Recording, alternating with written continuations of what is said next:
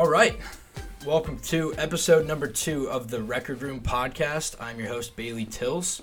And yeah, wow. Thanks for everyone sending in your feedback, your insights, comments on the launch in episode number one with Rosie Mangiarotti.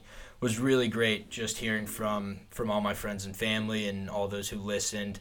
I actually had a lot of people send in um, introductions to other athlete entrepreneurs. So uh, I'm kind of seeing the ball starting to roll here, which which is exciting for me. Um, and I thought that that inver- that conversation with Rosie uh, went really well and, and, and was really cool. She uh, she's a fantastic human being and, and is obviously going to be incredibly successful moving forward. So excited to see what comes from from uh, her pursuits at Perky's. Uh, with that. This podcast is sponsored by Red Truck Beef Jerky. Go to redtruckbeefjerky.com and use promo code RecordRoom15 all caps to get 15% off their four pack. It's it's fire. I think everyone would love it. Uh, I know my ad read last time was a little long, so I'll just leave it at that. And I think I even plug it in the interview right away with with Greta. Speaking of uh, this episode, we interviewed Greta Meyer, who is a co-founder and I believe CEO of Sequel, which is a femtech brand uh, that is revolutionizing the way that tampons are made and, and used. So we're covering female anatomy right off the bat with sticky bras and tampons. So it's certainly an interesting start, but man, I learned so much from Greta. She she's an incredible um, human being, incredible person. I actually got to hang out with her in a very socially distanced way recently and got to know her personally. So excited to share what we what we talk about uh, on this week's episode. We we dive into her time at Stanford. She played lacrosse there. Um, got into where her inspiration came from and what resources she used to uh, begin the process of, of launching her company. It sounds like they will be launching later this year. Um, and if you want to sign up on their um, waitlist, you can email trysequel.com. That's T R Y S E Q U E L dot com. And follow them on socials at TrySequel, whether that's uh, Twitter, Instagram, uh, TikTok, I don't know. Uh, but yeah, she's great. Greta's awesome. I think you guys are going to be really interested in what she had to say. And make sure that you follow her on those uh, social platforms uh, to keep up with, with everything they're doing. So, with that, let's kick it over to Greta. Boom. All right.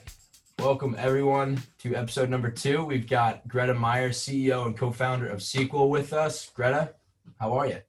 I'm doing great. How are you doing? I'm hanging in there, just uh, getting through this this COVID stuff. Where uh, where are you based out of? So I'm usually in San Francisco. I'm actually in Los Angeles right now, um, taking advantage of the work from home life. Um, and yeah, it's very nice weather down here right now.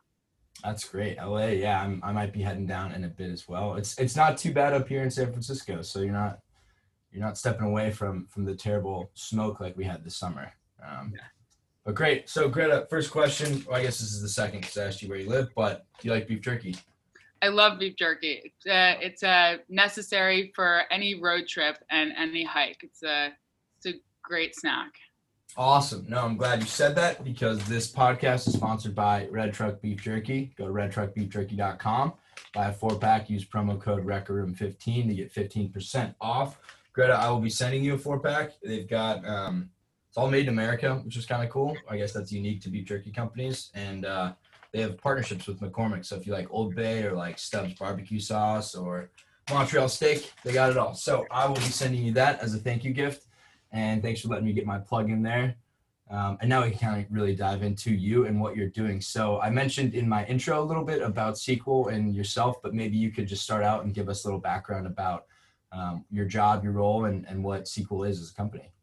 Yeah, so we are a femtech company, as some call it. Um, we're working on engineering products that have been long ignored, and our kind of flagship product is this new engineered tampon. Um, when we look at the market, we see a lot of the very same tampons just being rebranded, remarketed. Um, and what we really did is look at what tampon, how tampons were made, why they were failing prematurely. Um, uh, we found that 70% of women who use tampons, um, use some sort of a backup method, so meaning a pad, period underwear, a liner. And we also found this pervasive kind of distraction and anxiety that was happening when people were wearing tampons because of this prevalence of premature leakage. So, what we've done is essentially create a more efficiently absorbing tampon um, and making it more predictable and comfortable for use. That's great. No, and and you know, obviously being a man, I don't have much experience with with tampons, um, like literally none. So, My did a little research. Definitely sounds like there hasn't been, kind of to your point, any innovation in really like the traditional tampons. So, I'm curious to know like what what makes you know, you mentioned it's a little bit more observe absorbent, excuse me. Um, but yeah, what what kind of R and D did you guys do when you were thinking about rebuilding the product? Yeah, that's a great question. And so, I mean, the tampon, a little history, it was created in the 1930s and hasn't really changed much. There's been a couple innovations in terms of material, but in terms of the actual form factor, it's been very, very similar.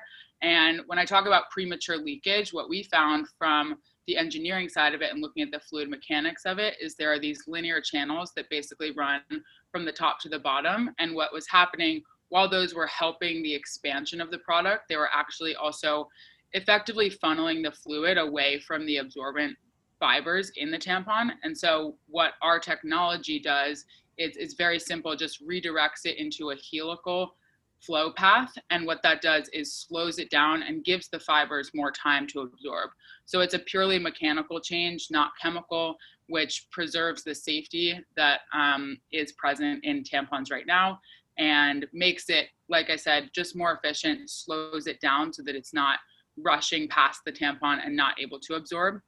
And what we did is a couple, we essentially started out testing in Stanford Biodesign and did a lot of tests on our own with fluid mechanics professors and chemists. And what we did then is worked with a couple external firms with experience with these types of fibers and made sure that our manufacturing processes were going to be integratable into existing tampon lines. And that was really important for us to make sure that we didn't have to come up with an, a completely new way to manufacture tampons just from a cost and development standpoint. Um, and now we're we're producing, we're also producing 100% in the US. And that's very exciting. And that is, that's been kind of our biggest achievement this year, I would say. Well, congrats. No, that's that's great. Love American companies. Um, got a flag on my wall. And um, before, I, I, mean, you touched on a lot there, and that was very informative. And I'm I, I'll pry into that later. But before we kind of get into your business and kind of how you built this this company, maybe let's start with Stanford. And you mentioned that you used some of the resources there, but I guess when did you realize you wanted to be an entrepreneur? Was that something you had as a kid, or did that come to you while you were in college? Yeah, it definitely was it's it's a presence that's at Stanford and we're in Silicon Valley and there's startups and I was in the product design department which is a mix between mechanical engineering and this kind of design thinking methodology. And a lot of the case studies that we look at in terms of different companies that have implemented design thinking are newer companies. Um, and there's a wonderful master's program called design impact that we're really close with and that was definitely a huge resource for us. Those professors are excellent mentors and um, advisors to us at sequel now. Um, but i would say it was while it was always there i never thought that this would be my thing coming out of college. I was really interested in product management um, and development and a lot of those skills definitely overlap into what i do day to day right now. But um, I did. I worked for a couple of startups just throughout the years, um, but it really kind of it kind of surprised me. I have to be honest. It was never. I think some people are have their hearts set on I'm starting a company, I'm doing this, but I think for me it is really important to not force that. And so we were we were almost hesitant to jump off the proverbial cliff there, um, and we were we were basically validating our idea for almost our whole senior year before we took the the risk for it and there's that's there's a lot of kind of like ip that we had to look into and again validating when we were testing in stanford biodesign a lot of those concepts that we had come up with, we had to make sure like this is worth it for me to basically forego a full time uh, job offer after graduation.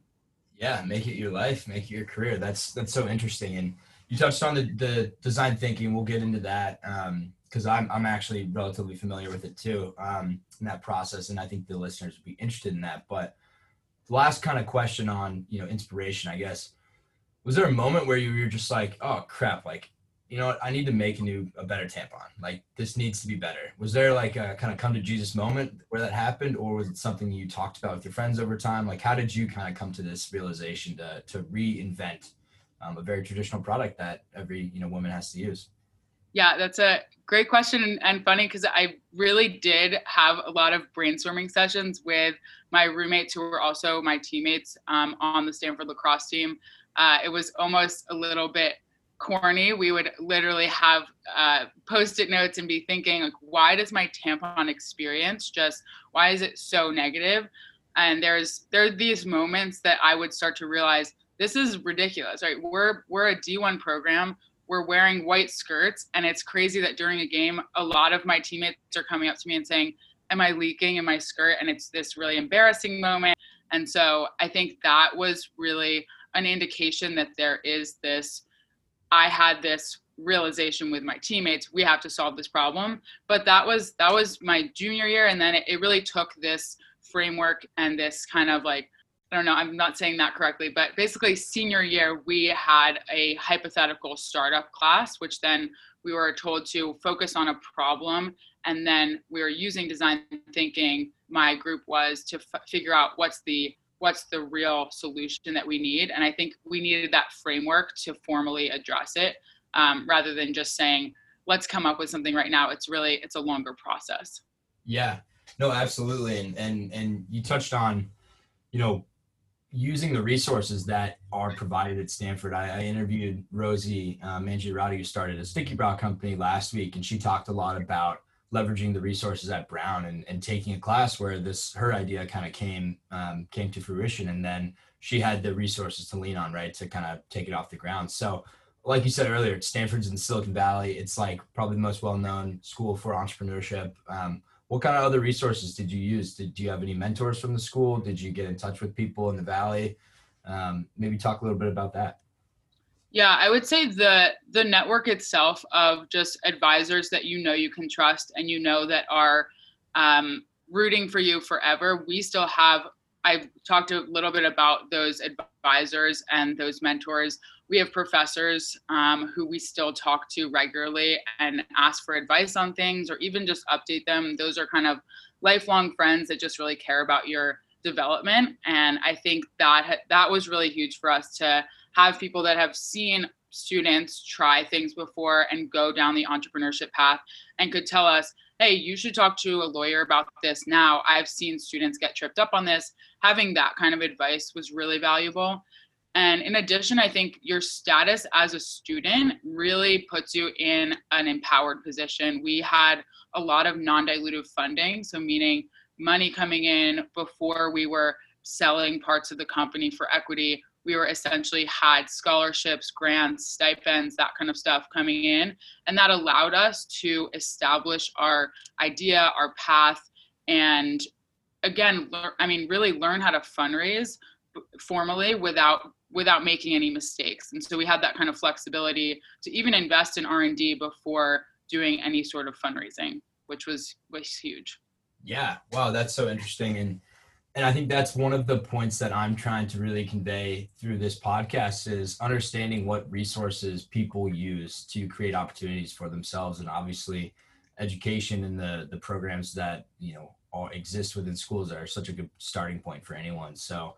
Um, that's really cool that Stanford has so much going on for you and, and, and so much there that you can take advantage of. And like you said, not have to you know give away equity and make mistakes. You know it's kind of a, a breeding ground to really experiment which leads me to design thinking. Um, and before i guess we get into it um, i work at sap that's my my real job. Um, greta is i'm, I'm an account executive at a large software company but our founder hasso plattner um, i think the d school is named after. And um, a lot of design thinking as i'm sure you know but for the listeners is really kind of workshopping ideas and finding out like what's the crux of a problem that a company is trying to solve it's this really creative process, right, where you get to the bottom and kind of um, end up finding different ways uh, to to your solution, right? So I guess I've got some experience with it, but I'd be curious to know, um, and maybe you could walk our listeners through like what is design thinking, and maybe tell us a bit about the D School too. Yeah, I would love to. I was actually a uh, tour guide at the D School, um, so it's really cool to hear Hasso Plattner's name um, from someone else, and I think a lot of it is about making sure you understand the problem before you're coming up with a solution. So I think that that definitely speaks to um, my own process in finding a solution to this tampon problem. Being frustrated with your friends is not really enough and we had to do a ton of interviews we did hundreds of interviews to make sure that this was not like oh this is a small use case this is actually an issue with the tampon specifically um, and so to go through a little bit of the path of design thinking, um, it's a five-step process: empathize, define, ideate, prototype, and test. Um, and it really is more of like an iterative process than a step-by-step. So when we talk about identifying a problem, you're then defining it, and then you're you're cycling back. Um, one thing that we are using is empathy. So maybe a lot of the things that we learn about are interviewing techniques and making sure that we're when we're interviewing people we're not saying doesn't your tampon experience suck but we're saying tell us about menstruation and what's a story in which you had you wish you had a, a different experience or what's the best experience you've had when you're on your period? What's that like? What's the worst one like? Getting to those specific um, anecdotes can really help you understand what the real issues are. And more on the iteration is just when you're ideating and prototyping and testing those are the three that you're really cycling through. And you're not necessarily investing in one solution that you really think is the end all be all. You're doing these very low fi prototypes and you're asking for feedback in a way that people feel comfortable giving you really honest feedback. And then also through my involvement with this club, Design for America, which was an incredible way to apply that curriculum to these smaller cases. And what we would do is split up into teams. It was a, it's a student-led design studio, um, and it's nationwide. So there's chapters at all these different universities. Um, it's a great org, love them. And that was a that was a great way just to practice applying this curriculum because it can be. I mean, even listening to me explain the different steps, it can sound very fluffy or hard to think about okay what would a defined stage look like and even reading case studies is really helpful but also working through um, different projects in a small scale through design for america was really great yeah no that's that's really interesting i, I actually didn't know about design for america and i think that's i'm really glad you mentioned it because for anyone listening that you know, maybe can't go to the d school or can't go to um, you know a specific design thinking workshop sounds like there's programs in place around the, the country that kind of give them a taste of that and can give you some of that that hands-on experience. Um, so thank you for sharing that. Um, that's that's really cool. And I'm sure, yeah, like helping other people walk through the process just gave you more reps. Like anything in life, you know, you're a lacrosse player. Like sometimes you just got to get reps um, to get better. Um, so that that's really cool. That was and definitely then, part of it. Um, the D School also has a lot of online resources just for anyone interested. Um, but yeah, like you're saying, I mean, teaching is an amazing way to learn. And I think being in leadership in Design for America and kind of bringing in these freshmen and sophomores and teaching them about the power of design thinking um, was was also powerful for me to learn about it. Yeah, they're, they're fun too. Like when I went through it, we were working with this Japanese telecommunications company, and we're like writing sticky notes, like throwing them up on the wall, like kind of you know asking random people weird questions, and you really like kind of have a lot of fun through this process. Was that something that that you found as well? Oh yeah, there's a lot. There's so many exercises, and I think that that can feel really silly and feel really crazy, but it's all about breeding creativity and getting outside of your the boxes of this is the solution and this is what we're really looking for.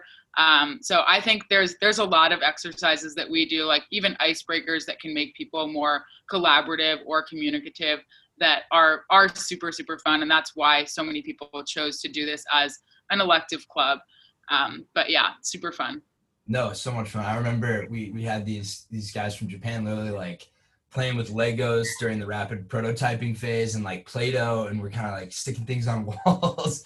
and I, I I stepped back and I was like, man, like this is a legitimate business meeting. And to your point, like we went in with you know one kind of idea of how we could help, and we came out with like different value props for them as a as a whole organization. And it really was this like such a creative process. So I would encourage anyone to you know definitely look into design thinking and i think whatever your role is whatever you do um, and then check out things like the d school online like you mentioned and cloud design for america. So so that's great. Okay i'm glad we got to talk about that because i think it's something that we kind of shared that um, not a lot of people know about you know design thinking is is very very interesting. So uh, we touched on you know your your kind of background stanford um, we got into the product a little bit um, I guess I'm curious, is there a lot of red tape in this industry? Like, I'm sure being a, a tampon or a femtech company, like you have to get a lot of approvals and you have to make sure that everything that you manufacture and make is very safe and healthy and it's not going to be, uh, you know, risky to anyone using. What is that pro- what has that process been like? And, um, you know, has it been, have you had any hurdles that have been really difficult to get over? Yeah, I that's a great question and something that I am working on a lot right now. So that's my day to day is a lot of that red tape and making kind of our case. I think what a lot of people also don't realize is that it while it is sold on a shelf as any product um, at a CVS or Walgreens, it is a class two medical device. And so the distribution channels are more like any sort of consumer product, but it is there there's a significant amount of testing that has to go into it. And I think from my perspective, it's some parts of it do seem really arduous, but also we recognize this is one of the most absorbent parts of your body. And it's really important for your manufacturing to be very safe and very controlled. So we're in the process of implementing quality systems with our manufacturer right now, and then also preparing our FDA submission for clearance. Um, and that it is really challenging as a small company. I think it is definitely something that large companies can go through much faster, especially if you already have a product that's cleared in the space. Essentially, you have a lot of data that we don't have to compare your product to. And it is it has definitely been very challenging. There's no way to to sugarcoat that, but I think it's also it is a huge learning experience and I that's this is one of the things that I never thought I would be doing uh, a year out of school. So pretty pretty interesting space to be in. Yeah, no, I mean, I I can't even imagine like where to start um, when it comes to that. So I, I guess, yeah, what tell us maybe a bit about like what's your day to day look like? You're CEO, you're co-founder, you're trying to get through some of these you know regulatory obstacles, but you know how do you start your day? Yeah, so I have a standing 7:30 a.m. We call it a breakfast check-in with my my product, essentially my project coordinator for our quality systems. That's that's been for the past month or two, and we're really looking towards clearance early next year. And so that's kind of we're we're moving at a, a crazy speed, which compared to a lot of our fellow entrepreneurs who are working on software products feels like a snail's pace, but I am I'm told that this is a very very quick. Uh, so it doesn't always feel like that. But then we also we do so we have basically check-ins about quality systems going through those processes. Uh, we just had our first design review today, which is a big kind of milestone in that process. And we also I also have check-ins with our manufacturers I'm actually going to visit this week, which is really exciting um, and has been challenging to set up because of COVID. I think we, a little context is that we actually moved our manufacturing from the UK to the US during COVID just to have a little bit more stability in that con in that contact. Um, but we are, I'm planning to have this visit this week and be COVID safe about it, of course. But um, in general, also the day to day, it really does change. And it's also less predictable than I think a standard job in that you can have meetings pile up the day before. Um, a lot of it is checking in with advisors and people about these decisions that we're making.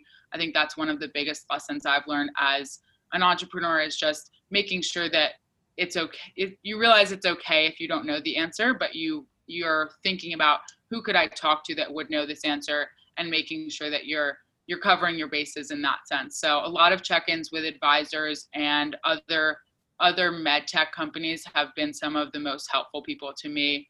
Um, so right now, one of the things that I'm working on is finding a testing facility for the specific microbiology test that we have to do, um, and that's something that has been pretty challenging. Um, it's not it's not a standard test. There's no recognized consensus standards, so we're trying to find microbiologists and develop protocols for this test. So that's kind of like what my past weeks have been looking like, but it really does vary, and I think that's that's something unique to this type of job.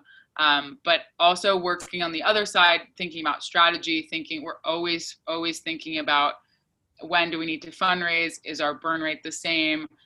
Who could we talk to about investment and making those relationships really early on? So even if we're not we're not fundraising right now, we still are talking to some investors and everyone has we're we're talking to firms even if it's far too early just to make sure that we're making those relationships and learning about what they're looking for as well. Yeah, no, and I'm sure you won't have any issues with that. You seem incredibly well put together, and I'm I, am i am guessing your, um, you know, your business model is is going to be super super well aligned to what they're looking for. So that there's a lot you touched on there, um, and I think first one is um, you brought up COVID. How has that, you know, other than moving your manufacturing site from the UK to the US, which is sick, um, what what else like during COVID has kind of changed your your focus? Did it mess up some of your timelines? Did you find any kind of silver linings in the whole thing? Um, you know, it's an interesting question because I think um, it's it's unique to this year only. I mean, there's always obstacles, but um, not quite like this. So maybe talk a bit about how you've you know handled COVID and what you guys have done as a company. Yeah, I mean, my my real sentiment about COVID is just feeling really lucky that we are not, for example, a travel company. Um, we're a commodity. No one's periods have stopped because of COVID. Um, and in fact, direct consumer has actually been on the rise. Obviously, people are ordering things more and more online. Um, we also feel really lucky. We fundraised right before COVID hit and lockdowns hit. And so while there was a lot of uncertainty in the market uh, for for a lot of startups who plan to raise money later in the summer, we actually had just kind of closed our round in February, which was just in, incredible timing. So we definitely see that as a silver lining. Um, the other thing is just being away from my co-founder Amanda. We have lived together for the past year, and I was home on the East Coast in Philadelphia for the majority of lockdown. And I think there that was a big adjustment for us is not being able to. I mean, we were literally waking up in the same house and working in the same room together. Um, but we also do see that as a silver lining. We have taken this and really examine our day to day, and we do a lot more that's divide and conquer now.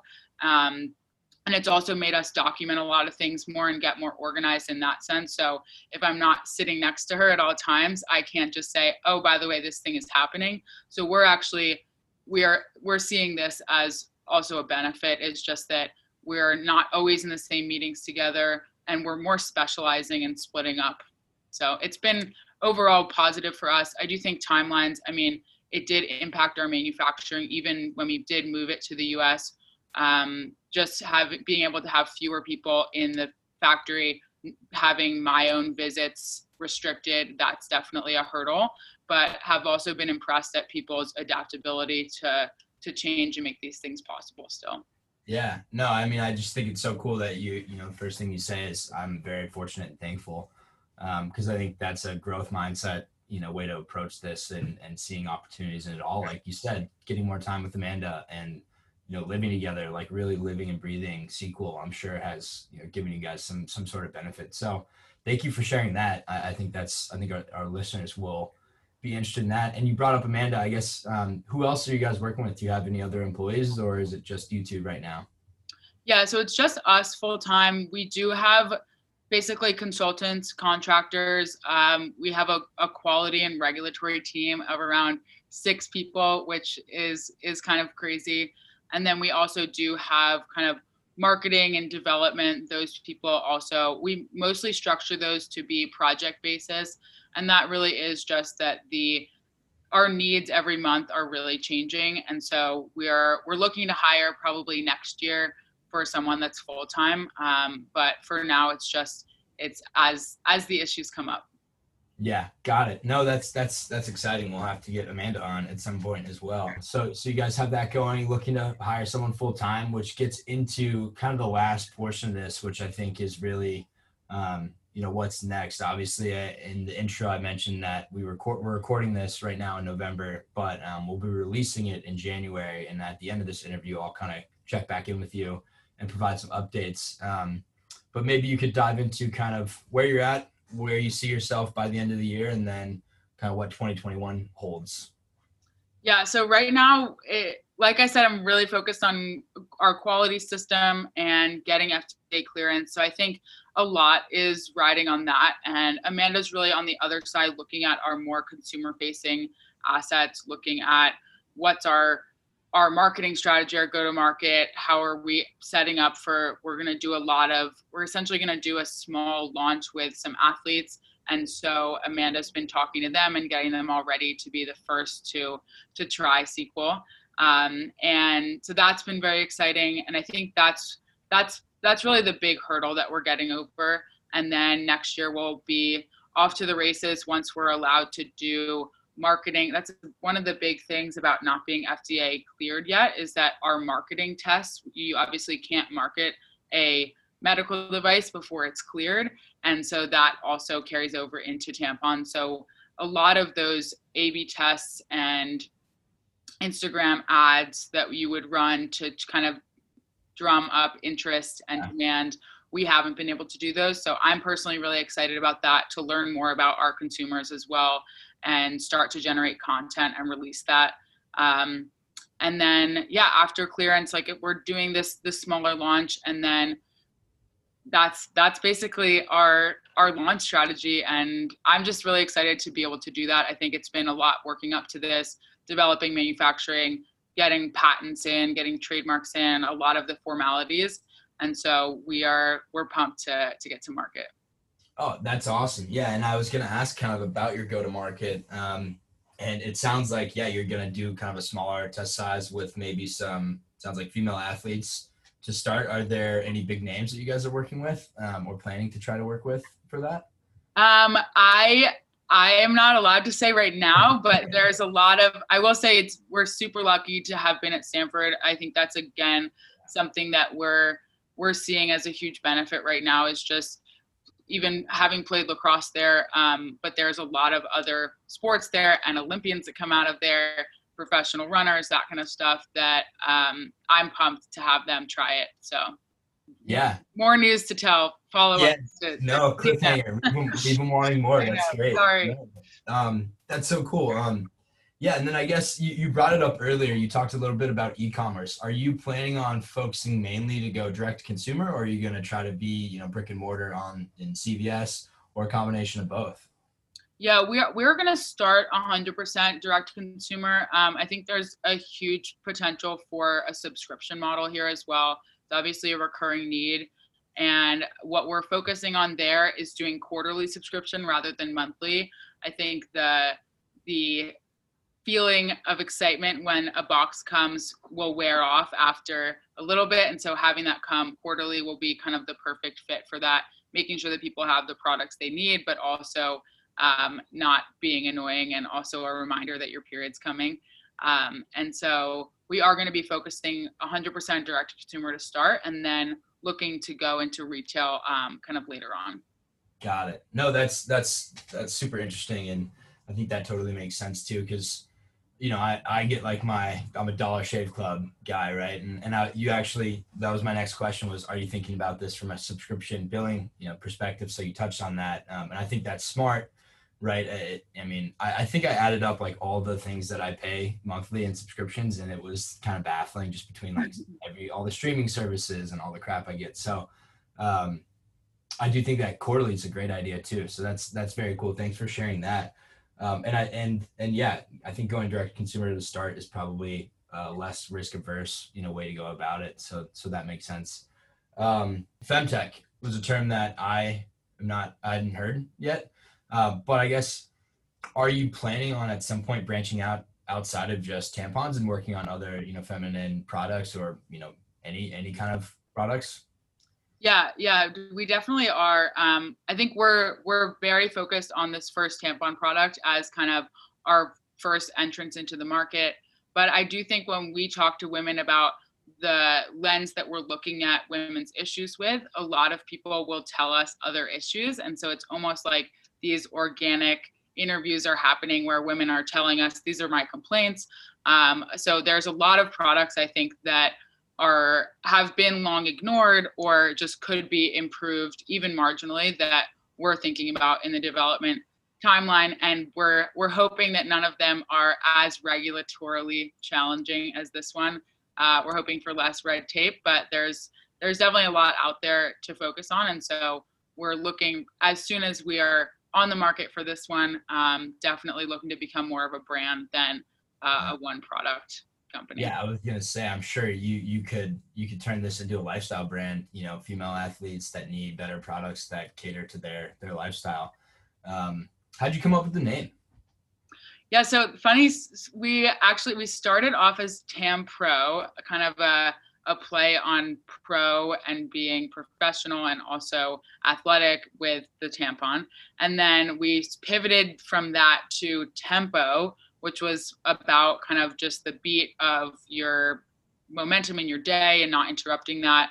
Um, and then we actually had, there were some trademark concerns with that with some other countries. And it was actually, it's like there's a tissue company and we didn't think that that was really conflicting but i think you just as a small company want to avoid as much litigation as possible and so we are now called sequel really going on this idea of the next chapter in women's health and defining that we're writing kind of another story um, and yeah it's kind of like a, a sporty name as well i think it, it it contrasts nicely to a lot of the very feminine names that are in um, the space that we see. Yeah, absolutely. I mean, I think it's a great name personally. And for everyone listening, make sure you go to trysequel.com or follow it on Instagram. I want to make sure I got that right, um, which sounds like I did based on the thumbs up. Yeah, I think it's always, I mean, we're always so excited to talk to people about our company and our brand and what we are trying to build. And I think that answering these questions and getting more people talking about it. I think that's also something that, I mean, in my day to day, I'm talking about tampons for a ridiculous amount of hours, but we obviously realize that for a lot of people, it's still quite taboo. And so the more that we can talk about it, the better. Um, there's a ton of amazing nonprofits that are working in this space just to, to work on letting people talk about it more if they're embarrassed or their parents don't necessarily talk to them about it um, and as well working on period access. I think that's something that we're thinking about. How can we also improve access while working at the the forefront of this effort as well? And but yeah, the more that we can get people talking about periods, the better. And talking about the issues, I think that's also part of it. Is if your product's not working, we really want to hear about it. So feel free to also send us an email or a DM on Instagram about any other product issues that you have yeah make sure make sure you check it out um, to everyone listening. That's that's great. Um, okay all right i think we've been going for almost 40 minutes or so so that's pretty that's pretty good. Um, maybe maybe just tell us i guess give you you know the open forum kind of any last comments that you want to say about sequel and then we can get into our kind of lightning round fun questions where i only really have two so. But yeah maybe what, what are your closing thoughts? What should people be thinking about when they think of sequel yeah, I think it's it's really about telling we really want to tell an authentic story and this is an issue that I felt personally for many years. I mean, the the almost proverbial story of like post-it noting like why does my tampon experience why is it so negative that that stays in my mind every day when i'm working on this um, and i think that is kind of the motivator here is wanting to solve a problem that you you really care about and that just to tie in design thinking again it's really about understanding that we shouldn't find a technology and then find a solution for it and because a lot of times you're actually creating problems that maybe don't exist and you're you're trying to find this authentic problem and then find a solution. Um, and so i think that's what really motivates us to keep going through all the regulatory stuff um, and take kind of this path that's probably not the easiest, but um, to to be motivated to solve this issue for other women just like us. Yeah, and making it not taboo. I I think you, you said that earlier, which um, you know, I I told people I was going to be doing this interview, and they're like, "What? Like you don't know anything about you know tampons and periods?" And it's like, yeah, obviously, but that doesn't mean I shouldn't know more, right? And it doesn't mean that it shouldn't be something that we can all talk about. So uh, I'm so glad you came on and and we're able to share all this. It sounds like you're building a really great business and you're going to be incredibly successful. And uh, maybe you'll come back on at a later date when you're super influential, and then we'll get more listeners. So I'm counting on you. Would love to. Would be honored. Yeah, no, this has been this has been really fun. I think I, I wanted to just kind of close up with some basic questions, some interesting ones kind of about yourself. I think my goal is to create a community of all the guests that come on this podcast and put them in like a LinkedIn network. LinkedIn's going to be how I do most of my distribution for this. Um, but I figured the community of people that come on is going to be very diverse and interesting. Um, and I wanted to create a book list of kind of recommended books from all the people that come on. So I'd be curious, um, what's a book that you have gifted to someone, or you know, is one of your favorites? Yeah, um, good question. I love I love Thinking Fast and Slow is probably my favorite favorite book.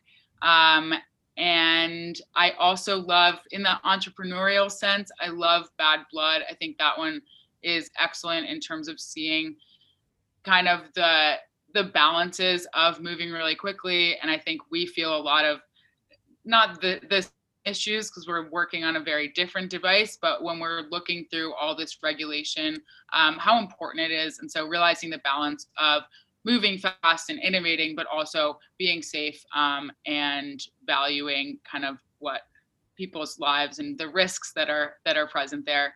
Um, i'm also reading right now my friend's parents just gave me this book called think like a monk and I'm just started, but I, I think it's uh, it's very powerful and just thinking about mindsets and approaching issues um, in kind of this very monk-like fashion. So would recommend that. Although I have to be honest, I haven't. I'm not very far in.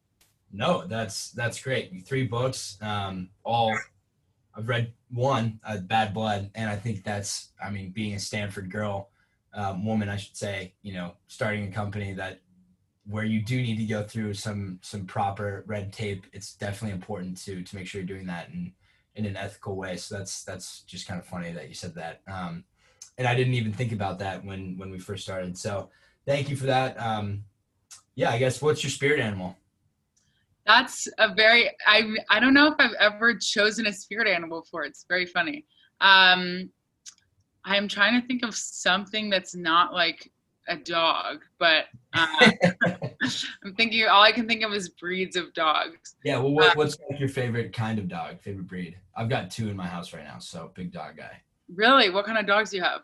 So got a Shepherd Husky Rescue from um, Fresno. So he's a stray dog in Fresno. Wow. Um, George, who's very pretty. I, I should bring him in, but um, and then my roommate just moved in with a seven month old like purebred black German Shepherd named Frankie. So we've got George, who's like four, um, and kind of like a wolf looking mutt, and then Frankie, who's just like this elite dog. That's amazing. I feel like I should have said my answer before because it was gonna be German Shepherd, but now it sounds rather reactive. No, no, but I, mean, I do have a German Shepherd at home um, named Carmen. She's awesome. She's very high maintenance, and my sisters and I joke that she's definitely the, the favorite child. They're like they pamper her and she's very good at fetch though so i will say it's really fun to walk her and and throw a stick and she'll find it down a hill and through a through a valley so we love her. smart yeah i think a german shepherd's a great spirit animal for you if, if anyone ever asks you that again